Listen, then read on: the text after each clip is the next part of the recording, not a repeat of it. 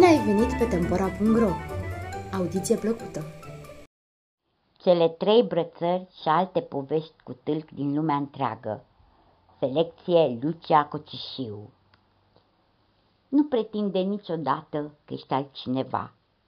Poveste populară O cioară cu pene ca tăciunii sacioase odată la o fermă și, de pe acoperișul casei, privea cu invidie la porumbeii care erau zilnic hrăniți cu crăunțe de către stăpân.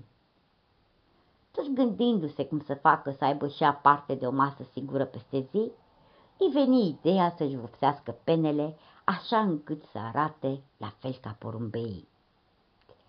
Zis și făcut.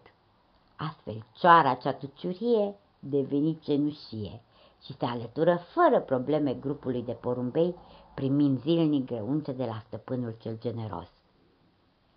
Ceilalți porumbei nu părură să o bage în seamă multă vreme, considerând-o de-a lor, până când, într-o zi, cioara, uitând că nu trebuia să fie recunoscută, începu să croncă nemulțumită că nu-i ajunseseră grăuntele.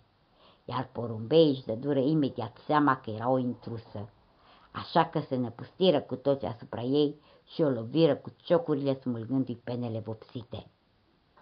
De teamă și de durere, cioara zbură departe de fermă și căută un câr de cior surate în fapt de ale ei, de care să se lipească spre a nu fi singură.